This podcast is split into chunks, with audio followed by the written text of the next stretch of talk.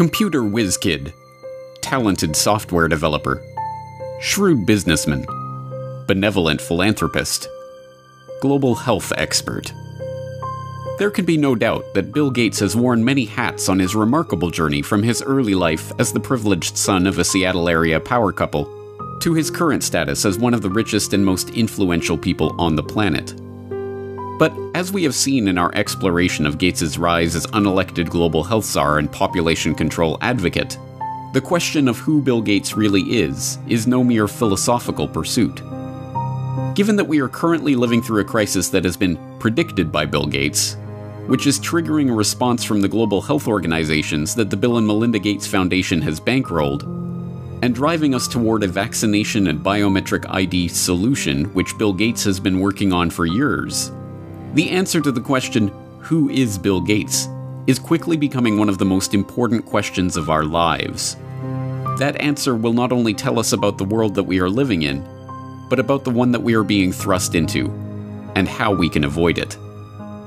Today, we will attempt to answer that question as we examine the motives, the ideology, and the connections of this man who has been so instrumental in shaping the post coronavirus world. Meet Bill Gates. You're tuned into the Corbett Report. So, who is Bill Gates? Some argue that he's a genius who leveraged his natural computer savvy into a billion dollar fortune. You're called a genius, and I will. Well, no, I don't think that embarrassed you at all. they call you a genius. Part of your genius is that you are a computer whiz, and the other is that you did have the, the, the, the business acumen to, to turn it into a working company. Uh, is, are you a business genius too? Well, I wouldn't say genius. Others insist that he is a visionary who has changed our lives with his foresight and bold imagination. Bill had a vision, and I understand it went back even then, that computing would be ubiquitous. It would be part of all of our lives. And indeed, as you all know, he executed on that vision, and the world today has changed so dramatically, in large part due to the work that Bill has done throughout the years.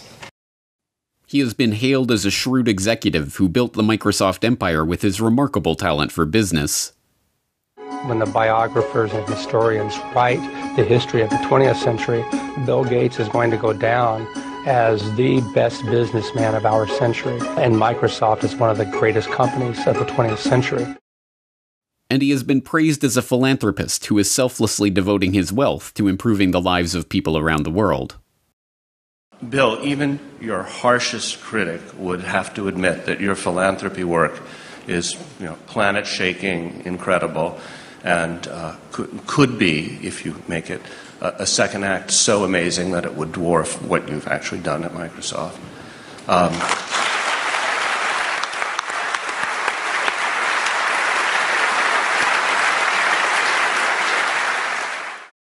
But, like anyone of his status, he has his detractors.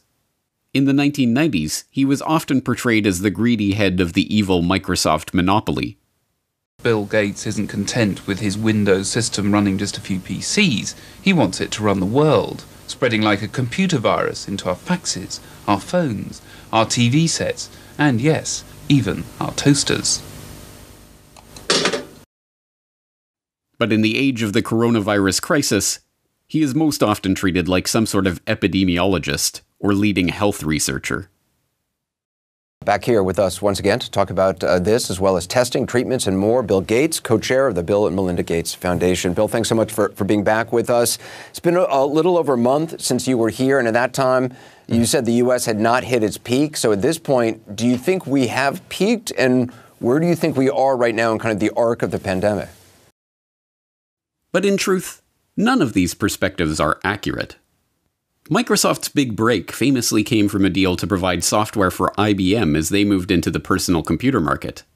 But the deal was not the result of Gates' technical genius or amazing business acumen.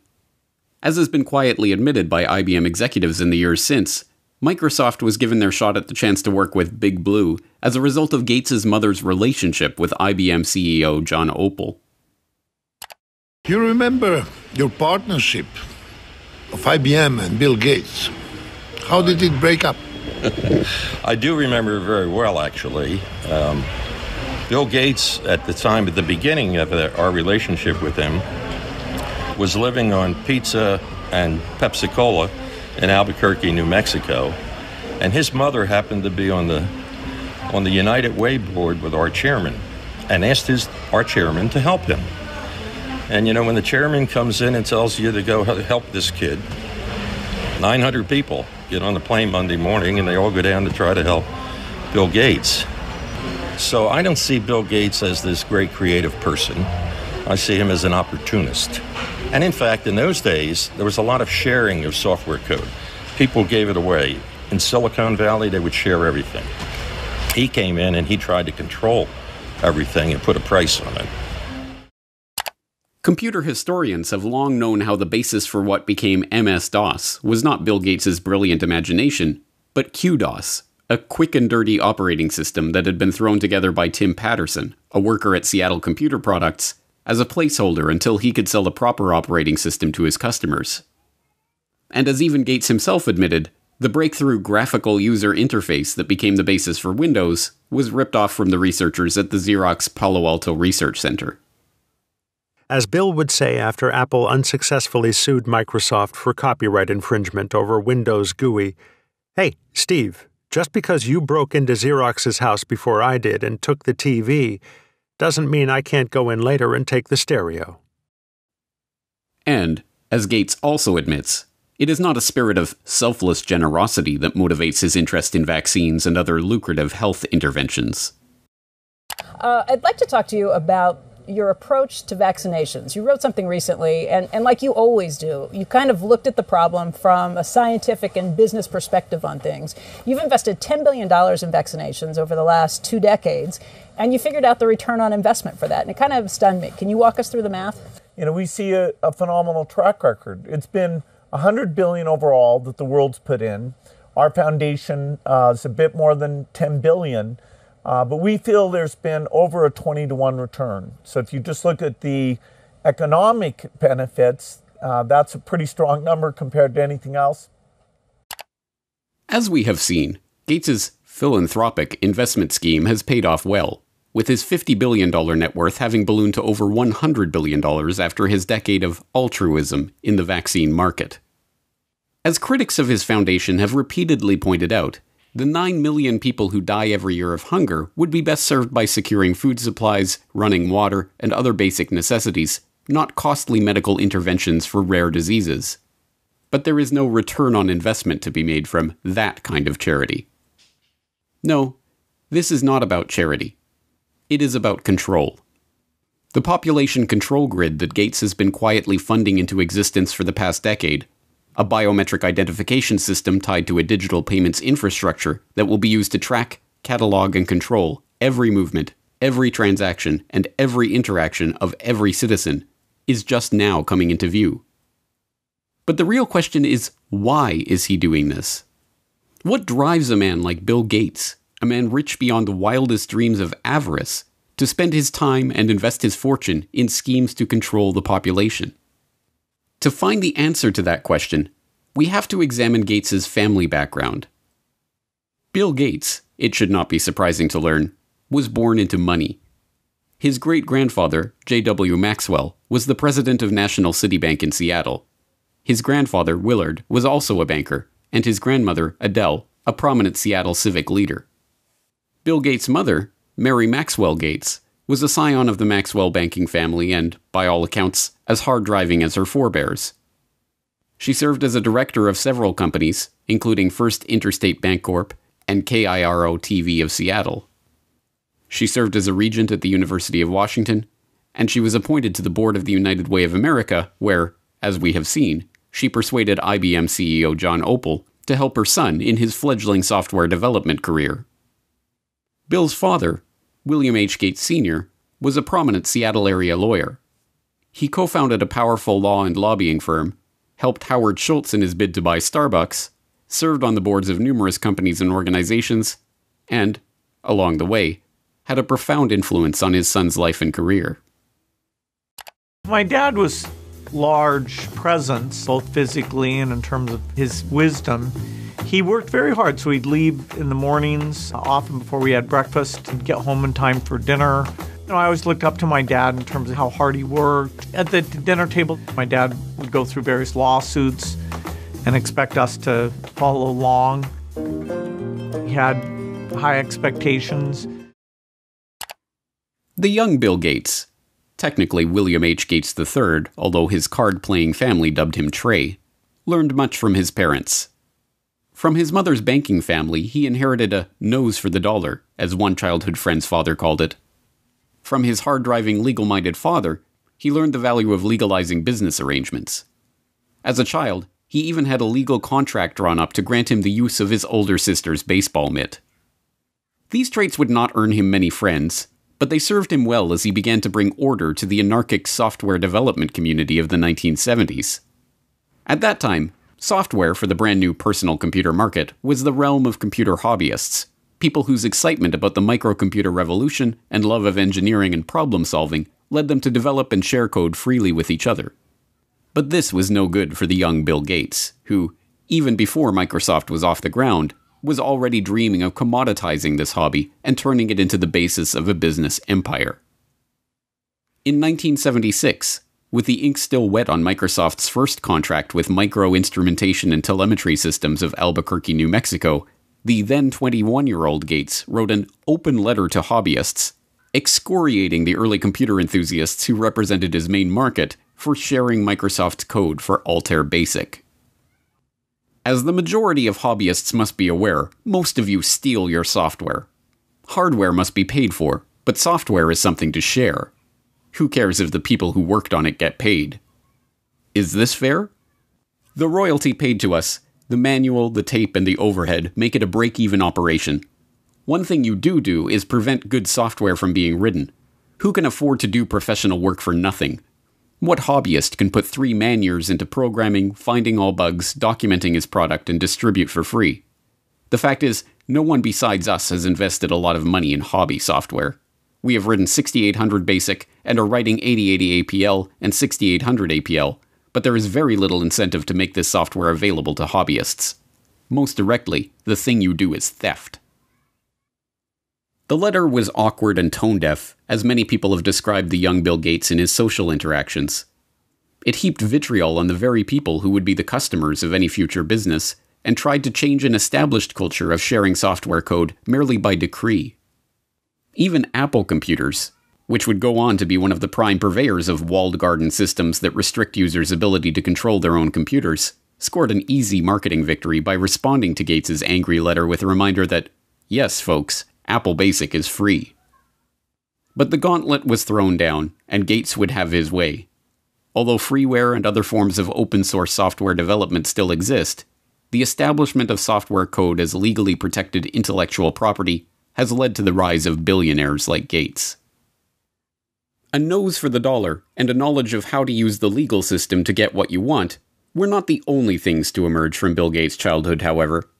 His parents also encouraged discussion about the family's charity work and the causes they held close to their heart.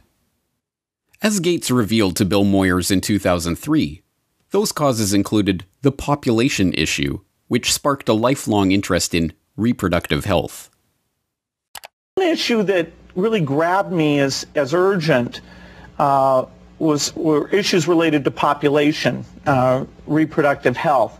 But did you come to reproductive issues as an intellectual?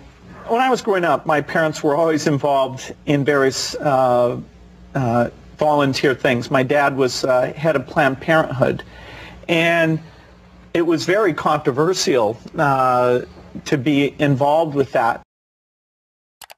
Gates tips his hand when he equates issues related to population with reproductive health. The topic is particularly controversial because population control and reproductive health have been used for half a century as a euphemism for eugenics, the discredited pseudoscience that holds that certain families are fit to be leaders of society by virtue of their superior genes.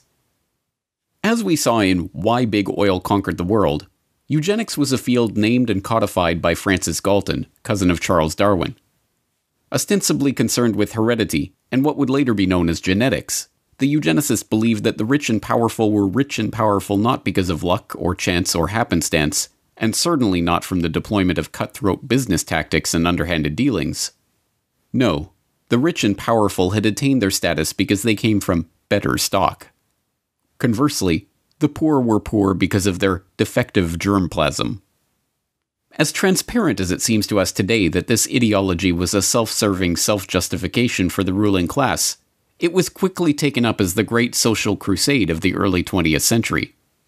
From Teddy Roosevelt to H.G. Wells to Julian Huxley to Winston Churchill, there was widespread support for the eugenicist notion that society must strive to make sure that the rich and well born breed as much as possible, and the poor, infirm, and feeble minded be prevented from having children. A common eugenicist argument was that the scarce resources of society should not be used to support the lower classes, as that only encouraged more of their kind. Instead, life saving medical care and intervention should be rationed so that those resources can be best put to use elsewhere. So called negative eugenicists even took things further, with some, like famed playwright George Bernard Shaw, calling for people to be called before a state appointed board to justify their existence or be put to death. But there are an extraordinary number of people whom I want to kill. Uh, not in any unkind or personal spirit, but it must be evident to all of you, you must all know half a dozen people at least, who are no use in this world, who are more trouble than they are worth. And uh, I think it would be a good thing to uh, make everybody come before a properly appointed board, just as he might come before the income tax commissioners, and say every five years or every seven years, just put him there and say, sir or madam, now will you be kind enough to justify your existence? But in the post World War II era, as the name of eugenics became tarred by association with the Nazi atrocities, the talk of death panels and other harsh eugenicist notions was dropped from public conversation. Now, the quest to reduce the size of the poor population was spoken of as population control and reproductive health. Still, occasionally, these old negative eugenics ideas are revisited in moments of candor. You're raising tuitions at the University of California at the, as rapidly as they can. And so the access that used to be available to the middle class or whatever is just rapidly going away. That's a trade off society is making because of very, very high medical costs and a lack of willingness to say, you know, is spending a million dollars on that last three months of life for that patient, would it be better not to lay off the, those 10 teachers and to make that trade off in medical costs? But that's called the death panel, uh, and you're not supposed to have that discussion. It is worth questioning why this man, who openly muses about death panels and the trade offs of providing healthcare to the elderly, is to be taken completely at face value in his attempts to slow population growth in the third world, or to handle a coronavirus health crisis that primarily affects the elderly. That the Gates agenda is being driven by a eugenicist ideology is suggested by multiple lines of evidence, both historical and current. As we have also seen in Why Big Oil Conquered the World, the Rockefeller family was instrumental in funding and promoting eugenics, both in America and overseas. The Rockefellers helped fund the Eugenics Record Office. The founding director of the Rockefeller Institute for Medical Research, William Welch, sat on the ERO's board and helped direct its activities. The Rockefellers sponsored the studies of the eugenics researchers at the Kaiser Wilhelm Institutes in Germany, including Ernst Rudin, who would go on to draft Nazi Germany's forced sterilization law. And, when the American Eugenics Society became embarrassed of its own name, its longtime director, Frederick Osborn, merely took over as president of the Rockefeller founded Population Council. This dedication to the cause of public health did not escape the approving gaze of Bill Gates Sr.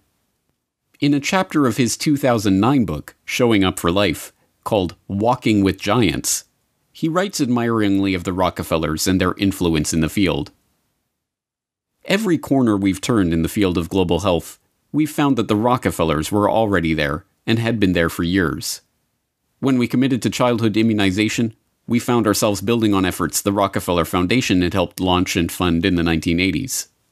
When we became interested in fighting malaria and tuberculosis, we learned that the Rockefellers had been studying the prevention and treatment of such diseases around the globe for, in some cases, as long as a hundred years. A similar dynamic held true in the case of HIV/AIDS.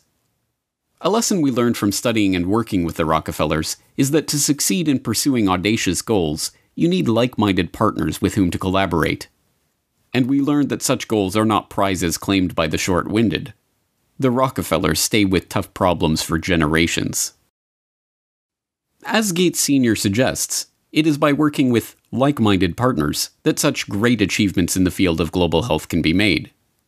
For the Gates, these like minded partners include the Rockefellers themselves. Bill Gates Sr. got to discuss global health, agriculture, and environment with the likes of David Rockefeller Sr. and David Rockefeller Jr. at a meeting on Philanthropy in a Global Century at Rockefeller University campus in 2000. And Bill Gates, as we have seen, co hosted a meeting on reducing the population with David Rockefeller in 2009.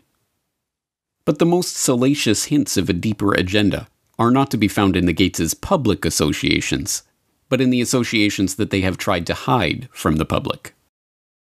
Jeffrey Epstein may be dead, but this story isn't. A shocking new report from the New York Times sheds light on the connection between Microsoft founder Bill Gates and the late Jeffrey Epstein. After Gates' name came up in connection with Epstein and MIT Media Lab, Gates gave a statement to the Wall Street Journal where he insisted he did not have any business relationship or friendship with Epstein. But new reporting from the New York Times outlines numerous meetings between Gates and Epstein and a conversation with Bill and Melinda Gates' foundation, a connection between their foundation and JP Morgan to set up a charitable fund that would financially benefit Epstein. You know what I want to know? Why?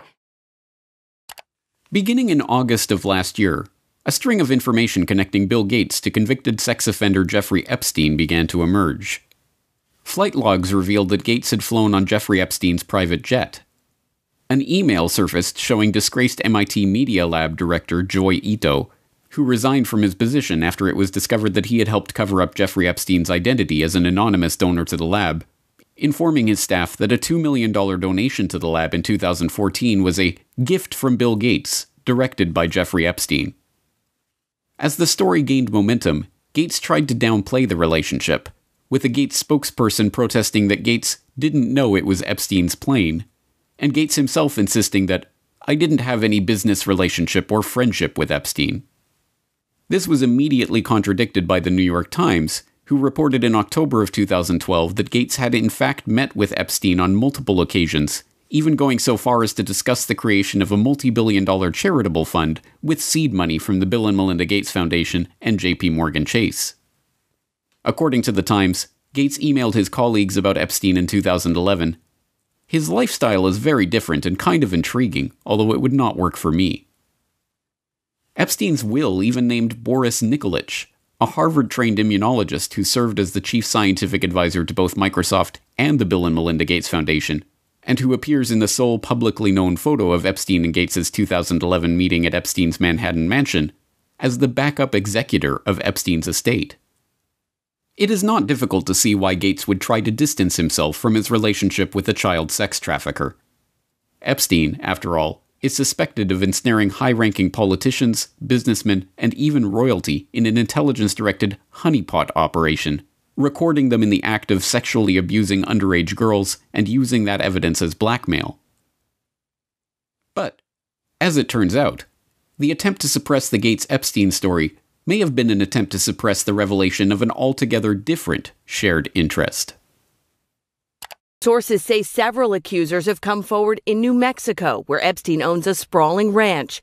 According to a new report published in the New York Times, not verified by NBC News, Epstein wanted to use the ranch for controlled breeding, using his DNA to improve humanity. Citing two award winning scientists and an advisor to large companies and wealthy individuals, the article reports Epstein surrounded himself with leading scientists and would tell them he wanted to have 20 women impregnated at a time on the ranch. The already scarcely believable Jeffrey Epstein story took another bizarre turn in August of 2019 when it was reported that Epstein hoped to seed the human race with his DNA. As the New York Times explained, Epstein's plan to impregnate 20 women at a time at his New Mexico ranch in order to seed the human race with his DNA, a plan he told to a number of the scientific luminaries he kept in his orbit, put a modern gloss on a very old idea. Mr. Epstein's vision reflected his long standing fascination with what has become known as transhumanism, the science of improving the human population through technologies like genetic engineering and artificial intelligence. Critics have likened transhumanism to a modern day version of eugenics, the discredited field of improving the human race through controlled breeding. Epstein's interest in genetics led him to sponsor a number of scientists working in the field, including George Church, a Harvard geneticist whose lab received funding from Epstein's foundation from 2005 to 2007 for cutting edge science. Church publicly apologized for his connection to Epstein, which included several meetings a year from 2014 onward.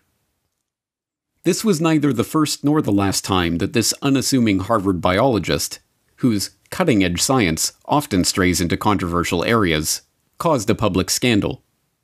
In 2019, Church proposed a genetics dating app, which was immediately denounced as applied eugenics.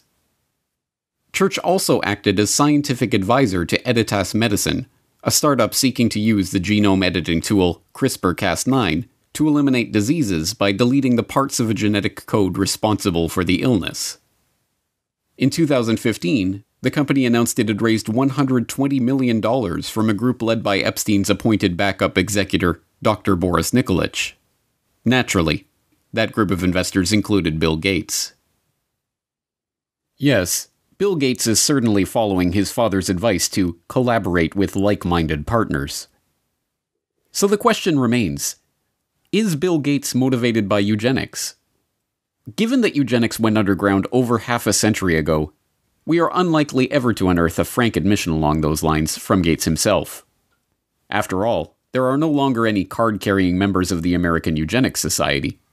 The society was rebranded in the 1970s when, as the society's founder noted, it became evident that changes of a eugenic nature would be made for reasons other than eugenics, and that tying a eugenic label on them would more often hinder than help their adoption.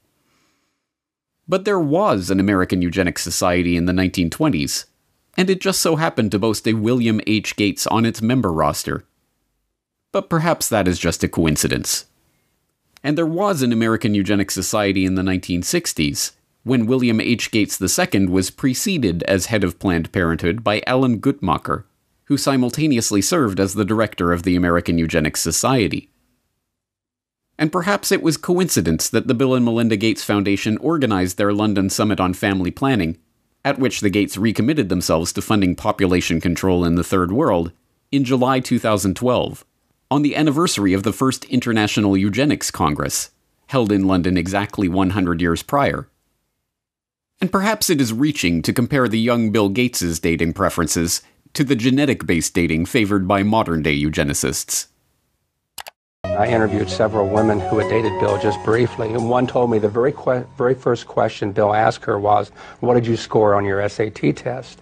You know, this is not exactly you know what a, what a, what a young woman wants to hear. Um, for Bill Gates, though, he had scored a perfect 800 on his on his math portion of the SAT, and and this was a matter of pride with him, and he wanted to make sure whoever he was dating, you know, had scored a pretty high pretty high grade. No, we cannot expect an answer about Bill Gates' true motives to come from Gates himself.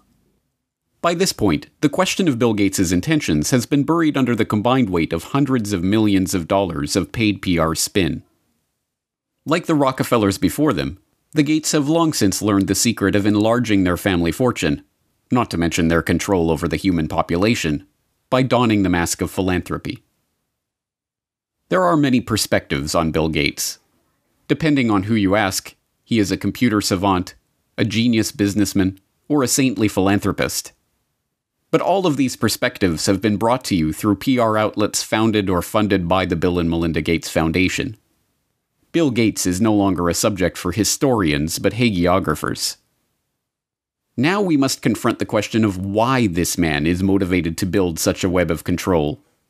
Control over our public health agencies, and for all 193 member states, You must make vaccines a high priority in your health systems to ensure that all your children have access to existing vaccines now and to the new vaccines that have recently become available. Control over our identities. And the lack of an ID system is a problem not just for the payment system, but also for voting and health and education and taxation. And so it's a wonderful thing to go in and create a broad identification system. Control over our transactions. Once financial flows go underground, uh, where you have lots of legitimate transactions mixed in with the ones you want to track, and once they're going over a digital system that the U.S. has no connection to, it's far more difficult uh, to find the transactions that, that you want to be aware of or that you want to block. And even control over our bodies. But we're going to have this intermediate period of opening up, uh, and it won't be normal until we get a, an amazing vaccine uh, to the entire world. We must confront the possibility that this quest for control comes not from a selfless spirit of generosity that never seemed to exist before he became a multi billionaire, but from the same drive for money, the same desire for domination, and the same sense of superiority that motivated him on his way up the corporate ladder. But if the answer to the question, who is Bill Gates, is Bill Gates is a eugenicist, that tells us some important things about the world that we are living in. It tells us that Gates is deceiving the public into supporting his takeover of the world with a false front of philanthropy. It tells us that the goal of the Gates, like the goal of the Rockefellers before them, is not to improve the world for humankind, but to improve the world for their kind. And most importantly, it tells us that Bill Gates is no comic book supervillain, single handedly directing all of the chaos that is unfolding in the world or single handedly bringing his own order to that chaos. No, if Bill Gates is a eugenicist, driven by a belief in the superiority of himself and his fellow wealthy elitists, then what we are facing is not one man, or even one family, but an ideology. This is not a trivial point. One man, whatever his wealth, can be stopped easily enough.